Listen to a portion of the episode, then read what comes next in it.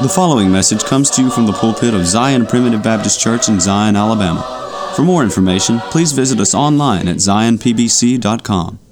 I want to welcome you today to the Zion Primitive Baptist Church podcast. This podcast is an outreach of Zion Primitive Baptist Church, which is located in the Zion community near Gordo, Alabama. I'm Elder Chris McCool, and I serve as pastor of Zion Primitive Baptist Church. We are a congregation of believers in the sovereign grace of God where families worship together through the simple practice of preaching, praying, and singing. If you live in this area or are visiting here, we would love to have you attend worship services with us. We meet every Sunday morning at 10:30 a.m. and every Sunday evening at 5 p.m.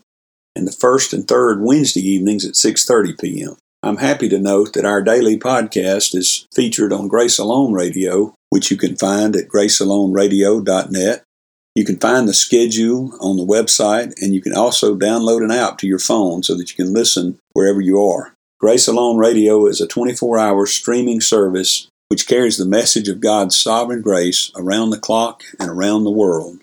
Zion Primitive Baptist Church is located at 9487 County Road 49, Gordo, Alabama. That's near the intersection of County Road 49 and Alabama Highway 159, about eight miles north of Gordo, Alabama, and about 10 miles northeast of Reform, Alabama. If you're interested in finding more sermons, you can go to our website at zionpbc.com.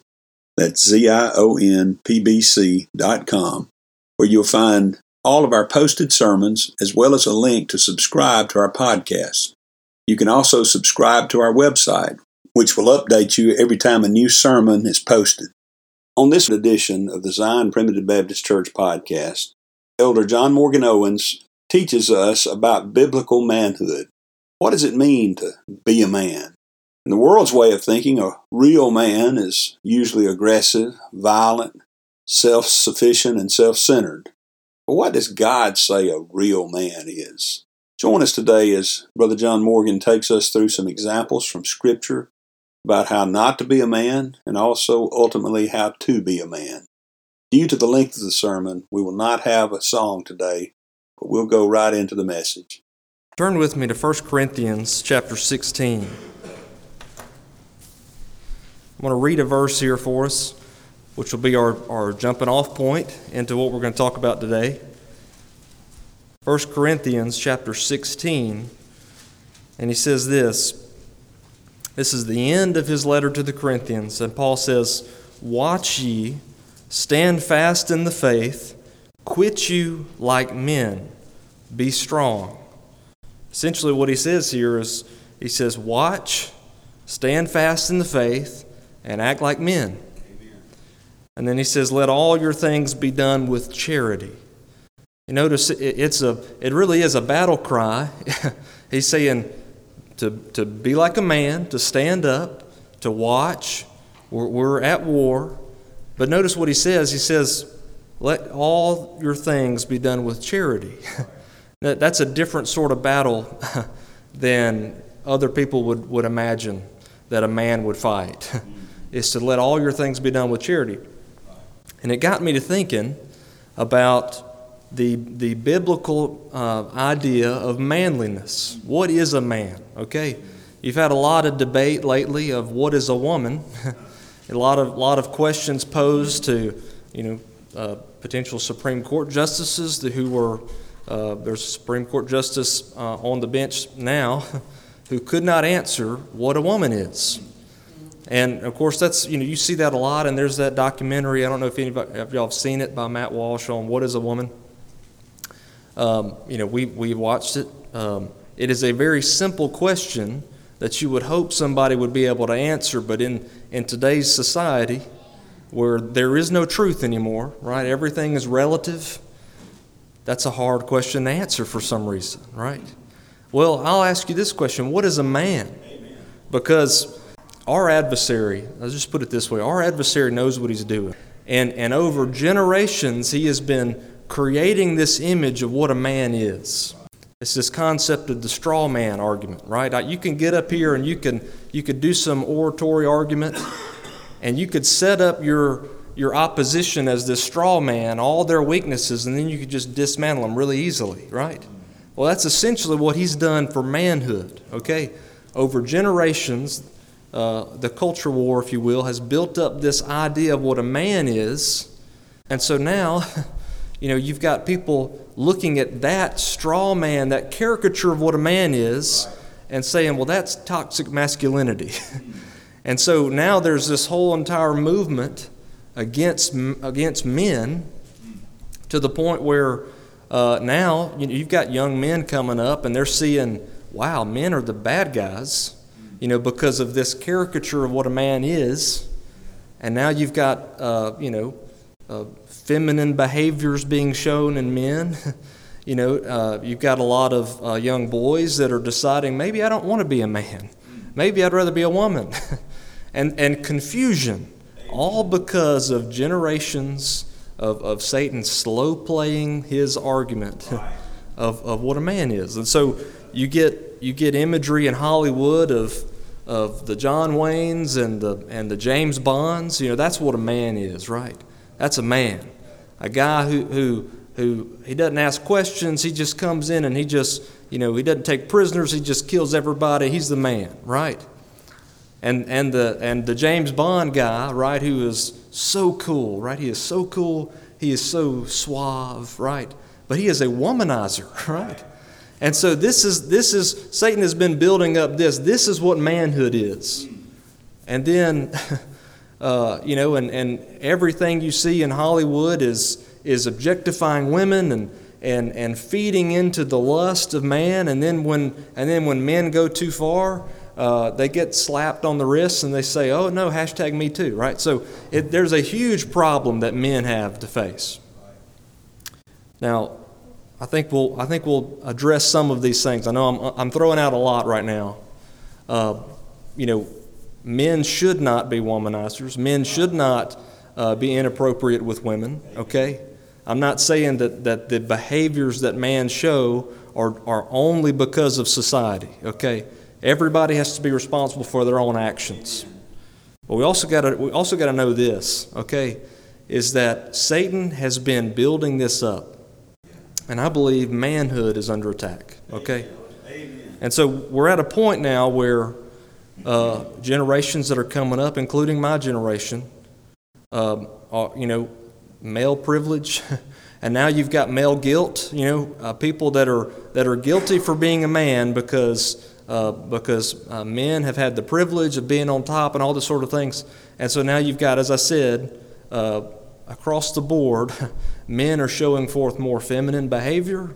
Uh, you've got more uh, men coming out as, as gay or whatever the case may be. And this is obviously very polarizing topics that we're talking about this morning. But I think it all stems back to the fact that, that Satan has been drawing what a man is and saying, This is what a man is. And now everybody's saying, that's bad. well, no, duh, it's bad, okay? But that never was what a man is to begin with, okay? So let's look at what the Bible says a man is. All right, so we've got the example in Scripture. You've got a lot of good, positive examples in Scripture. You've also got a lot of bad examples in Scripture, okay? Samson. All right, Sam, let's, let's go to the book of Judges. Uh, we'll look at, at chapter 15. Now, judge, uh, uh, the judge, uh, Samson, he's sort of your the, the man that uh, Satan has been promoting, okay? He's the John Wayne, he's the James Bond. Uh, he is the strongest man. Now, in, in Judges 15, and we'll see here in verse 14, he is, at this point, Samson has been bound. All right, they, they, have, they have strapped him up. He's, he's wrapped up in cords.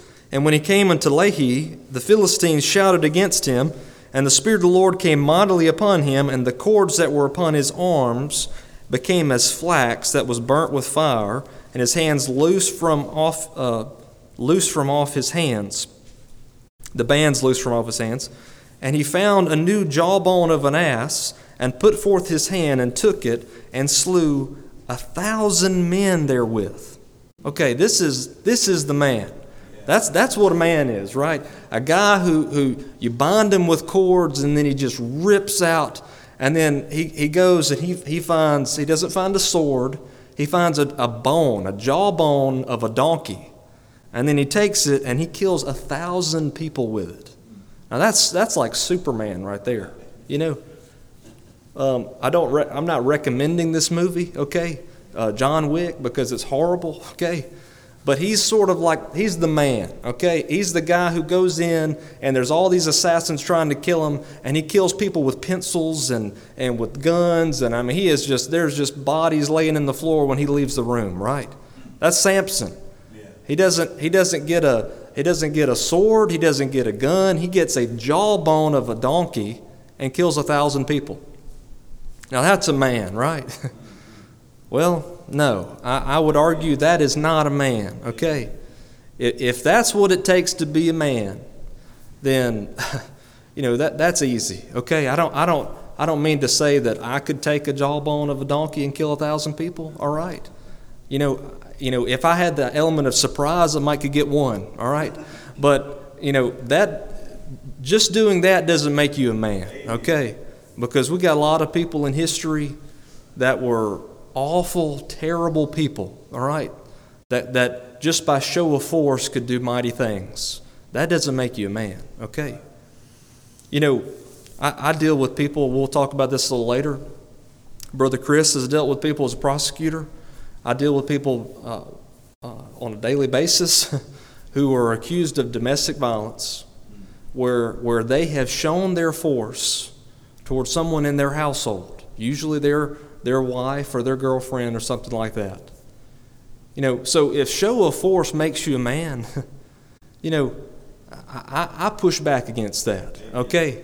Because to me, showing force is the easy part of, of being a man, okay? You want to tell me that an abuser is a man? No, that's not a man, that's a coward, okay? So to be a man, it takes a little more than just strong arms and, and a, a tendency to violence, okay? That may be necessary at times, okay? But being a man something better than that. Think about all of the, all of the, um, the womanizing that Samson did. He, see, he sees the woman against what was, what was commanded to them. He sees somebody out there of the world, somebody who was, uh, uh, you know, and a worshiper of some other God, and he says, That's the woman I want. And then he gets that woman, and then all sorts of other things happen, and then you know you kind of you rejoin Samson a little later, and then uh, you know after he is you know he's just down in the city, and uh, he, he goes and, and sleeps with the lady of the streets, you know. Now we're shooting it straight this morning, okay? Of course, then right after that, after in the middle of the night, he gets up and he, he, uh, he tears the gates of the city off and carries it on his back up the hill. I mean, that's a man, right? No. Because then later, he would continue womanizing and he would be with Delilah. And of course, y'all know the end of that story, right? So, you know, there are consequences for certain behavior, right? Obviously, he had a weakness there that he did not address. He may have been the strongest person physically that ever walked this planet, but he was weak, man. He was weak. It, it ended up being that, that a, a woman uh, would conquer him, would defeat him because of his weakness. So, as, as Gillette says, Is that really the best a man can get? you know? Uh, no. No, Samson is not the best that a man can get. All right, so what does a man do? This is just sort of a compilation based on Scripture. We'll talk about what a man does first, and then we'll talk about how they do it uh, at the end. But what a man does, first off, a man protects. Okay? A man is a protector. This is where uh, you know, obviously, we know bi- biologically that men are more aggressive than females, okay? Uh, this is where some of that comes in, okay? Uh, there may be times where uh, battle or show of force is necessary in, in protecting. Um, if you go look at Judges chapter 3, got another example of a, of a man uh, another sort of uh, superhero, if you will. Talk about a James Bond. This guy, his name is Ehud. Not the most appealing name ever, I grant you, but his name is Ehud, and he he uh, as, as what we can tell, he could use. He was ambidextrous, maybe favored his left hand a little bit, which was unusual, you know. Uh, of the tribe of Benjamin, ben, the Benjamites were known for being uh, skilled at warfare and, and usually left-handed. It was just sort of a, one of those things. So he goes in to to uh, the king here that was conquering them, that that was reigning over them. Remember, the book of Judges is a dark is a dark time. It's it's a constant cycle of them being uh, under the foot of some ruler that is oppressing them, and then God hearing their cry and giving them a judge. Ehud was one of those judges, so a, a man that stepped up to the plate and protected. Right. So he slips in, uh, feigning as if he's going to give this king some some gift or some present. He's got a he's got a knife strapped to his inside of his thigh. And so uh, the, the king, uh, to be delicate, uh, was a large man. He was a, uh, as you see, uh, he, was a, he wasn't just large, he was a fat man, as it says. And so Ehud gets in there, no guards in there. And so then Ehud takes the sword and he, and he stabs him. He kills the king, leaves him in there. The guards don't think anything because the door to his bathroom is shut. So they just leave him there. And then, my, meanwhile, Ehud runs up, blows the horn, and, and prepares everybody to battle. And they go and they, they take back the fort. I mean, it's awesome stuff, right? That is, that is the capability of man to protect, to protect the people. And then at the end of that, uh, verse 31 And after him was Shamgar, the son of Anath, which slew of the Philistines 600 men with an ox goad and he also delivered Israel. All right, so this is another judge. He only gets one verse. It sounds like an interesting man. I don't know why he got into that situation that he that the ox goad was his best option, but nonetheless, he protected. Just like Samson did earlier, he, he grabbed what he had at his disposal and he protected. All right. Now that's that's some interesting manly stuff, right? Let's go to First uh, Chronicles. We'll read about some others. First Chronicles chapter 11 and, um, and verse 10. These also are the chief of the mighty men whom David had, who strengthened themselves with him and his kingdom and with all Israel to make him king, according to the word of the Lord concerning Israel. And this is the number of the mighty men whom David had Jashobeam, uh, a Hachmonite, the chief of the captains, he lifted up his spear against 300, slain by him at one time. You know, it's sad that we've already, we've already, this guy took a spear and killed 300 people.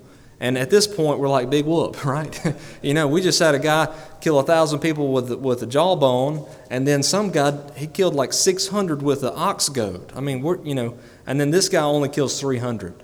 You know, you realize this is still some pretty amazing stuff. And then, uh, and after him was Eleazar, the son of Dodo. Now, look, if you're if you're the son of Dodo, you got to be a tough dude. All right, you really do. If your father's name is Dodo, you got to be tough. And so, he was the uh, the Ahohite, uh, who was one of the three mighties. He was with David at Pasdammim, and there the Philistines were gathered together to battle, where was a parcel of ground full of barley, and the people fled from before the Philistines. And they set themselves in the midst of that parcel and delivered it, and slew the Philistines, and the Lord saved them by a great deliverance. This, these men, this guy, the son of Dodo, he gets there and, and, and protects this field of barley from the Philistines. Everybody else was running away, and he held his ground. That's some, that's some mighty manly stuff, right? Protecting. And look, you know, as, as men, you may be called on to do that.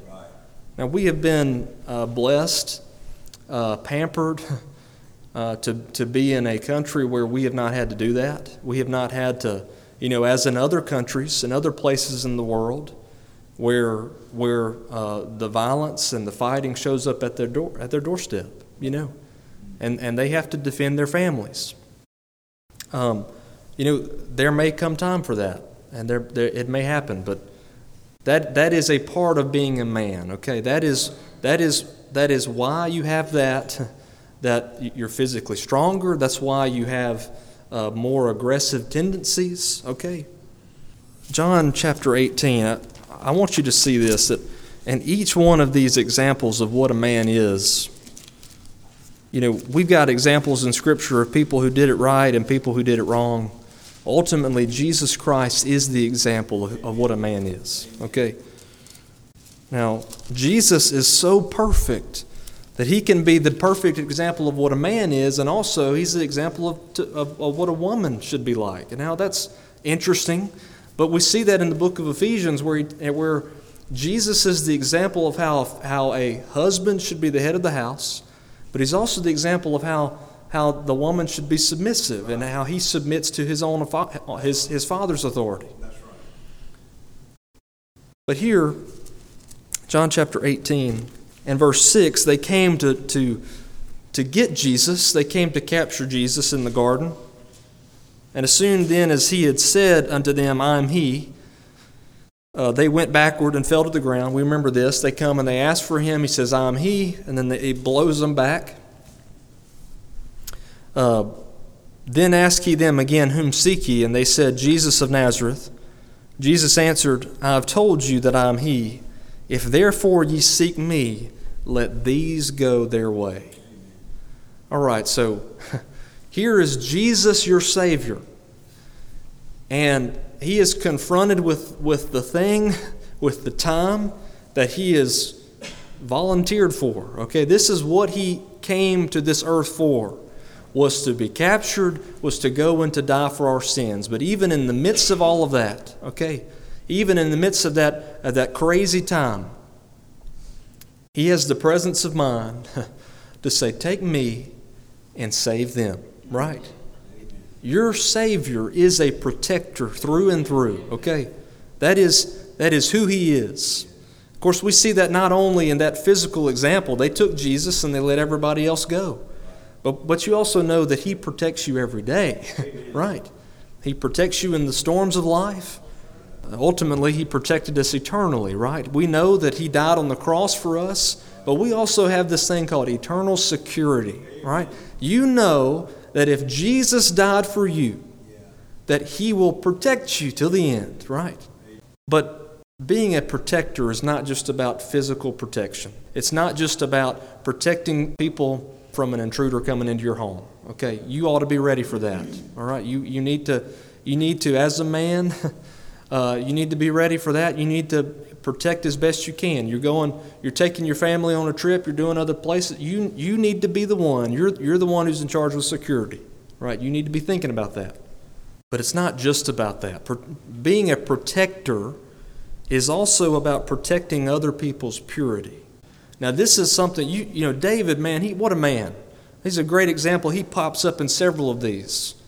But what about Bathsheba? Right. What about as he as he looked down, he should have been at battle, but he wasn't. And he looks down and he sees that woman. What does he do? Is he protecting her? No. He is acting selfishly. Did he protect Uriah, his friend? You know, one of those mighty men, uh, we were about to read it through that list of mighty men that did all these valorous acts, or Uriah was one of them. Essentially, uh, you know, apart from God's blessings, obviously, Uriah, David's kingdom was built on Uriah's shoulders and the blood that was shed at his hands. And here he is. Is he protecting Uriah when he takes his wife when Uriah's not there? When he takes his wife at all? When he looks at his wife? No, that's not being a protector. You see, it's not just about you being strong, it's about you doing the right thing. All right? That's what a protector is. And so there goes, there goes that concept of James Bond. there goes that concept of the womanizer that Hollywood has built up. That's what a man is. That is not what a man is. You can see from David's life the consequences of, of that one mistake he made. And also, I touched on this earlier, but are you protecting? Is an abuser, are they protecting? No, they are not. They, what, they're, what they're doing, right, is they are, they are taking a, a, physical advantage that's been given to them and they are taking advantage of somebody weaker. That's what domestic violence is. Whether it's on a child, whether it's on uh, a spouse or a girlfriend, whatever the case may be. Um, I, I don't have a lot of patience for it when, and, and prosecuting. You know, and, and the sad thing is that you have you have these these poor women that have that have maybe they were abused as a child, maybe now they're in a relationship and they're abused and and they'll and I'll talk with them, you know, and and they'll be telling me, well, all he really did was he just hit me a couple times in the face, you know, he just did this, and I have to remind them that is not normal, okay. I don't care that he, he didn't, wow, wow, he didn't put a gun to your head. Wow, he didn't hold a knife to your neck. If he hits you, he is a coward, okay? He is not being a protector. But now, it's not just about physical. you know, if you've got somebody, or, if you have the tendency to abuse emotionally or verbally, you're not being a protector. Now, look, I, you know, um, none of us are going to live up to what this what a man should be okay this is the ideal okay none of we're all going to fall short you want to compare yourself to jesus you better get ready because you're going to fall short but I can, we can say this of, of a truth okay if you are not guarding other people's purity if you're not uh, protecting the weaker even even from yourself you are not being a protector. Amen. Okay? And therefore, you are not being a man. Okay. A man provides. Okay? We see this in uh, 1 Timothy chapter 5. 1 Timothy chapter 5 and verse 8. It says, it says this, But if any provide not for his own, and especially for those of his own house, he hath denied the faith and is worse than an infidel. You notice that he's, he's saying his family, he, him. This is talking about a man, okay? It's ultimately the responsibility of the man to provide. Um, of course, we know this Jesus provides for us.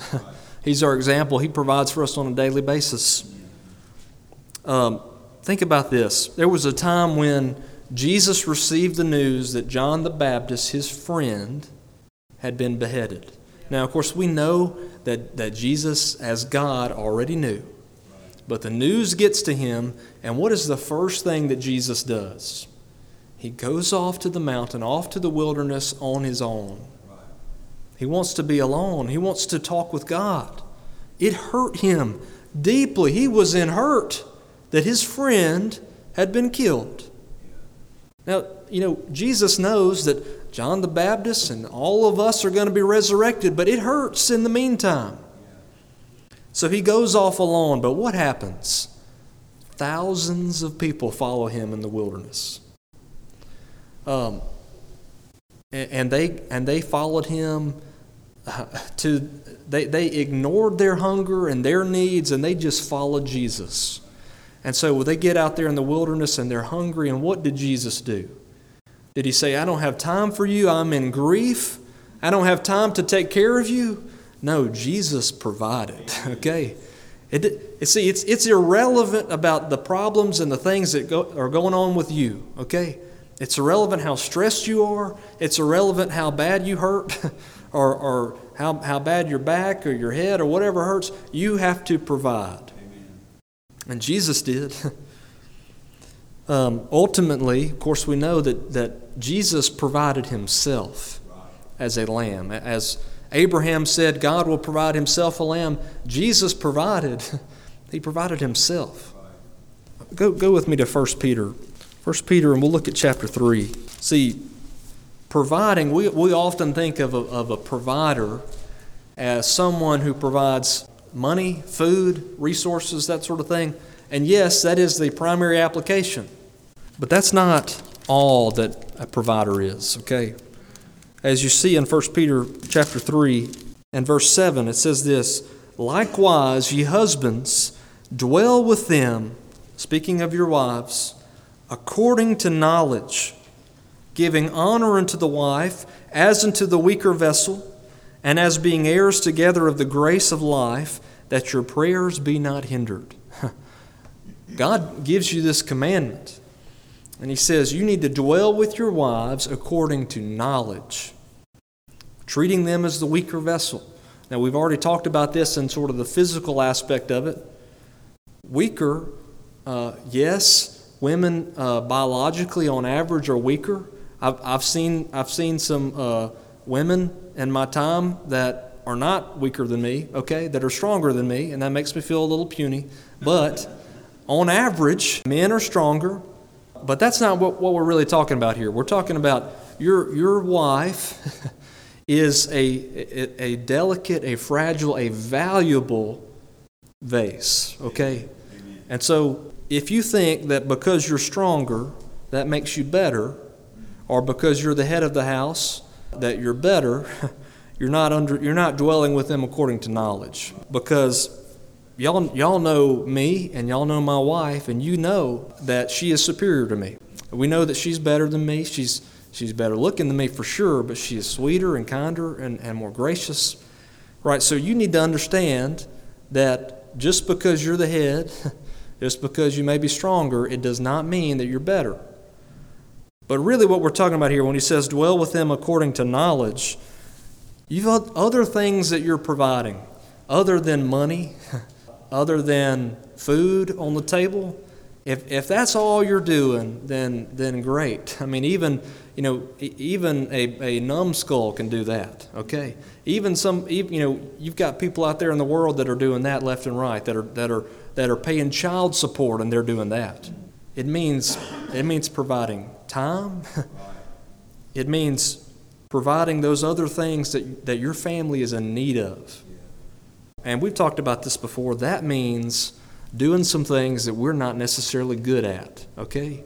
Like listening, like taking the time to play with the kids or to listen, whatever the case may be. Because Brother Chris has said this at, at weddings many times uh, is that at the end of the day, she doesn't need your stuff, right? She needs you. she needs your time. Um, and so that's what a provider is. All right, somebody who is able, as Jesus did many times when he took the time. Look, he's he's out there healing people. He's healing lepers. He's he's bringing dead people back to life. He's healing sick people. And what does he do? He takes the time to play with the little children, right? He takes the time to listen to that, that, that woman with the issue of blood as she tells him all the truth. You, you may be the breadwinner, you may be the big guy at the office at, at work, you may be the hot shot, whatever the case may be, but, but when, when you get to the home, you are the servant providing for everybody.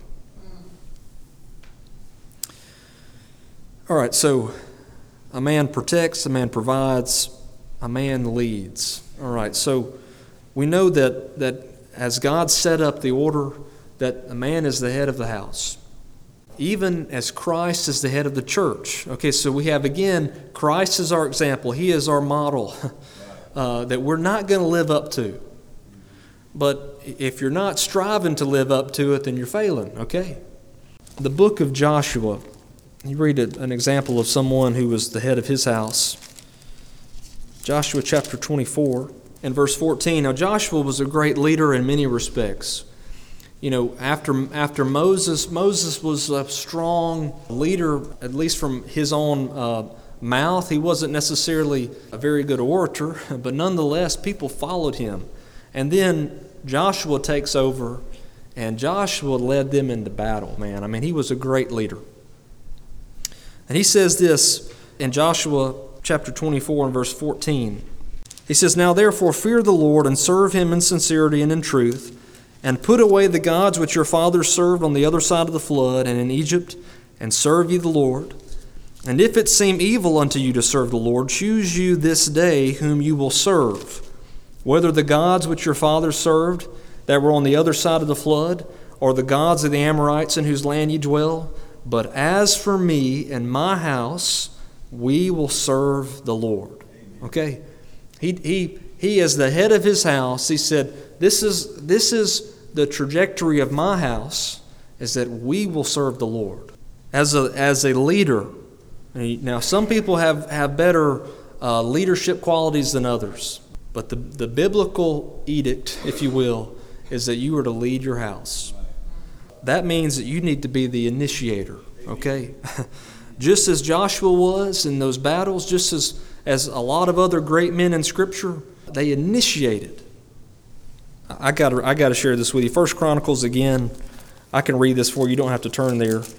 And and chapter 11 again, looking at those mighty men, talking about some people that were initiators that showed initiative, if you will.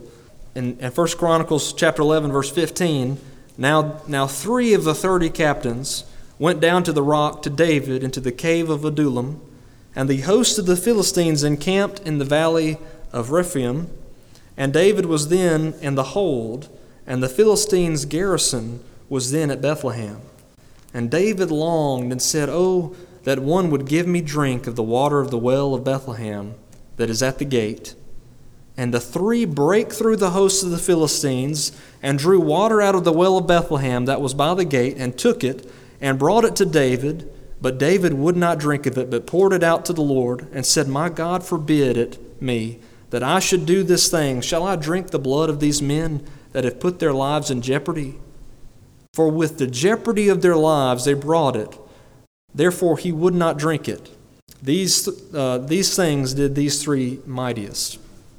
You got these mighty men who showed the initiative. They, they heard their friend and their, their captain say, just in passing, man, I wish I could drink out of the well of Bethlehem. That was his hometown.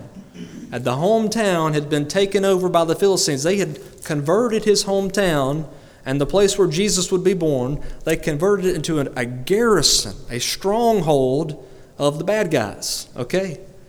And so these three alone, they break through the line there, they break through uh, the garrison, and they get in there to the well. I'm, I'm, sure the, the Philistines were probably freaking out, you know, when they saw these three men you know, probably just breaking through. I don't know if they, if they had to fight, but they break through, and all they do is they dip the water out of the well and they, they hightail it out. You know, they're probably thinking, man, we're not, we're not dealing with normal people here, right? Uh, but these people showed initiative, okay? Now, uh, this uh, part of you, this instinct of you to get things done and, and initiating uh, can get you in trouble sometimes, okay? Because that's not always what your family requires of you, is to fix it or to do it or to get things done. But ultimately, uh, that part of you, I believe, is a gift that God has given you, okay? When you use it correctly, it's a blessing. Uh, what you need to do is you need to channel that, fix it. I want to. I, I got to go do something. I want to fix it. Channel that energy into into keeping your family moving forward. That's ultimately um, the onus is on the head, on the on the, the captain, our our requirement, and what the Lord expects of us is to keep our family from uh, from getting tossed to and fro and lost in the storm, but to keep pushing through it, right? To keep moving forward, to set goals and to, and to strive to make them. Engage with the problems, don't run from them. That's, a, that's an instinct that I have. Uh, when things get tough, I'm a runner, okay? I, I like to just whew, run away. but but as a, as a man, as a husband, as a father, I don't have that luxury anymore, okay? I have got to, to, to show initiative and to face those problems, okay, or they're just going to get worse. You know, at the end of the day, when your family's in the storm and, and you can't quite see the direction to go and you feel like you're a ship just spinning in circles, ultimately it's, it's up to you. God has put that on you to lead, right? To set the course and to uh, keep the family moving forward toward God, okay? So if there's a if there is a problem going there, a failure in that department, you, ultimately you know it's you. Uh, along those lines, a man takes responsibility. Now this is something that people have struggled with. Adam, our very first man, all right, who had who had the best. He was apart from Jesus, obviously. he was uh, the best a man can get. He was there in the garden and then he fell. And what did he do? You know, remember, God gave the commandment to Adam, He gave the commandment to man. And what did Adam do when he was confronted with the problem? He said, It was the woman. It was the woman that you gave me. Wow, all right, bold, okay? Not only is he trying to push off the blame off to the woman, he's also trying to push off the blame to God. He said, It's the woman that you gave me. at the end of the day, uh, as the head of the house, you know, you want, you want the big response, you, you want that big title, the, the, the man of the house. You want to be the head of the house. There, along with that comes the responsibility. Okay, that means that if anything goes south, anything goes south in your home, who's, who's to blame? It's you. Okay, it's me. Anything goes wrong in my house, as, as Joshua, you know, Joshua declared for his house, we are going to follow God. You know, if that doesn't happen, it's on you as the, as the man. David didn't take responsibility for his, his actions until he was confronted with it. Of course, we know Christ took responsibility. you, as his children, you, as his family, as he is the head of the house, he is the head of the family. And what did he do? He, he didn't say, Well, you, you sinned, it's your, it's your fault. You know, it's too bad. You're the one that messed up. What did he do? He said, You sinned and I'll take the blame. That's what he did for us. Now, if, if my head, if the head of my house will do that for me, then, then can't, I, can't I do that for my family? Now, that's the hard part. A part of, a part of taking responsibility, a part of being the head, is being a shield uh, for the rest of your family be, being a layer of insulation between your sweet family and the harshness of this world. That's not something that I was prepared for as a uh, becoming a father. This I knew that this world was messed up and broken, but I was not prepared for being a shield against that coming into my home. But that's what a man is, right? Uh, uh, that means that I've got to step up to the plate. when this world is wicked and sinful and it's coming after us, it's up to me. It's on my head. The, the, God's not going to come and require it of Meredith's head. You know, what's the deal with your family, Meredith? No, He's going to come to me, right? He's going to ask me what's the problem with my family. That's what it means to be a man. I give you this example. When I was when I was little, not too much older than, than Cal, my father, who was a dairy farmer, um, that was what he knew. That's how he was providing for us. But the market was not good. The feed prices were too high. We weren't making money. He had to make the decision uh, to sell out the farm. All right? And so, what did that mean? That meant that he did not have a job. And so, what did he do? He went and he worked at the at the uh, the co-op. It wasn't the Tri County Co-op. It was the other one there um, in Aliceville, beside where the Mexican place is now, where Ward's was next to that, and was essentially a clerk at a gas station.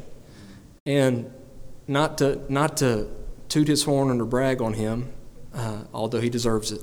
Um, he insulated me.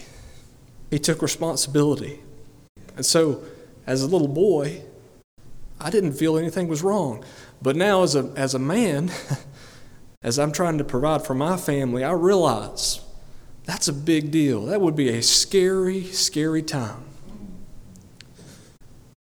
But he was a shield to me, a layer of insulation between me and the harsh world. That's what a man is.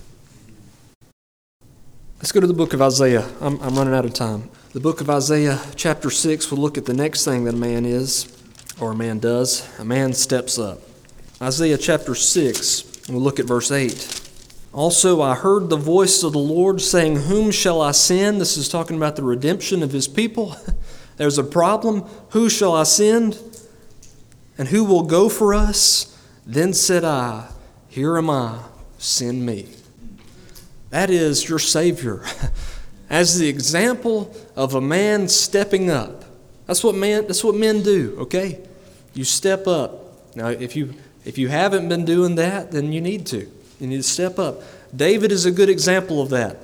And in the valley of Elah, all the, all the men of war were too scared to step up. And David, this boy, he sees that there's, there's a problem. there's, a, there's a giant out there who is defying God. Nobody else is going to step up. What does a man do? It doesn't, it doesn't matter if he's prepared for it or not. You've got to step up. That's what Jesus did. Jesus said, Send me, I'll go, I'll do it. David said, Send me, I'll do it. I don't need your armor. I'll go and I'll do it. And of course, the Lord provided. All right, we are really running out of time. Uh, another thing that we don't often think of that a man is or a man should be, a man should reflect. Okay, now, we've looked at all these other things, and you're like, well, that's obvious. A man is a protector, a man is a provider. But a man should be a reflector. You should reflect. Isaiah 46 and verse 8 says this He says, Remember this and show yourselves men. Bring it again to mind, O you transgressors. Remember the former things of old, for I'm God and there is none else. I'm God and there is none like me.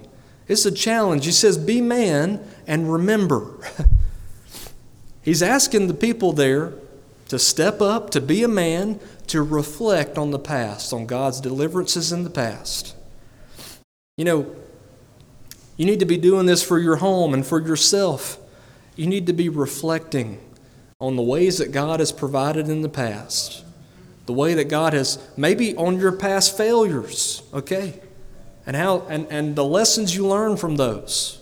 Because it's ultimately up to you to, to do the best you can to steer your family away from problems maybe that you faced in the past, but also to give hope, to, to, to, to remind everybody, you remember God provided us this time, He'll provide again. So a man should reflect. And then the last thing is a man sacrifices. Of course, you see this uh, with Jesus Christ. Uh, we'll go to the book of Ephesians, chapter 5. Ephesians 5 and verse uh, 25, it says, Husbands, love your wives, even as Christ also loved the church. Christ is our example of love. But also this, and gave himself for it, that he might sanctify and cleanse it with the washing of water by the word, that he might present it to himself a glorious church, not having spot or wrinkle or any such thing, but that it should be holy and without blemish. He says, You are to love your wives and you are to be sacrificial, just as Christ is our example. He loved you so much that he sacrificed for you, that he ultimately gave himself for you. Now, as I said, Brother Chris mentions this in weddings. You know, that's, that is a, a romantic heroic thought, right? To lay down your life. You're going you're going to give up your life. And if required to do so, you need to be the first in line. But dying is the easy part, okay? It's living. That's, that's where you're the man, okay? Is, is sacrificing your life daily. You want to you want to be a man or you want to know what a man is? Here's, here's what a man is. Ultimately, your dreams are the first ones to be sacrificed. My dreams and my, and, and my visions of what I want are the first ones on the chopping block. It also means this to, to, to sacrifice, it means you become what you have to be for your family. If, that means if you have to be a soldier, you're a soldier. If you're a warrior, you're a warrior. That means if, if you are uh, if you happen to be the spider slayer, you're the spider slayer, okay? Whatever is required of you, that's what sacrificing is, okay? Is what, what your family needs at that time. If, if your family needs a, a kind and gentle therapist, then you're a kind and gentle therapist. If your family needs an authoritarian, that's what you are. If your family needs someone to take out the trash, then you're the trash man. You are the first one to sacrifice. You ought to be. Now, if you do that right, then you're going to make you're going to make your wife's job of submitting to you a lot easier, right? It, it is to be a leader And, and to do these sorts of things that we're supposed to do is going to inspire people to want to follow you. Obviously, we know Christ is our example of all of these, and we've run out of time, so I won't go into how you're supposed to be. Uh, Titus 2 goes into that as to how you ought to be as a man. These other things are really things that you're doing, protecting, providing, that you are uh, a leader, that you take responsibility along with that, that you step up and that you reflect and that you sacrifice. And then Titus 2 goes into your mannerisms and how you go about doing those things. Uh, and we might can talk about that later. Hope that's encouragement to you. Thank you for joining us today on the Zion Primitive Baptist Church podcast. I hope the message has been uplifting and beneficial to you, and that the Lord will continue to bless you to grow in grace and knowledge of the truth. Join us again tomorrow for another message of God's sovereign grace. If you would like to subscribe to our website, please go to www.zionpbc.com and sign up for email updates. If you have any questions, please feel free to contact the church at zionpbc1847 at gmail.com. That's Z-I-O-N-P-B-C-1847 at gmail.com. Or you can email me directly at jchrismccool at gmail.com. That's the letter J, C H R I S M C C O O L at gmail.com. Again, thank you for listening. May the Lord bless you, is my prayer. We thank you for listening to today's message. For more information, please visit us online at zionpbc.com.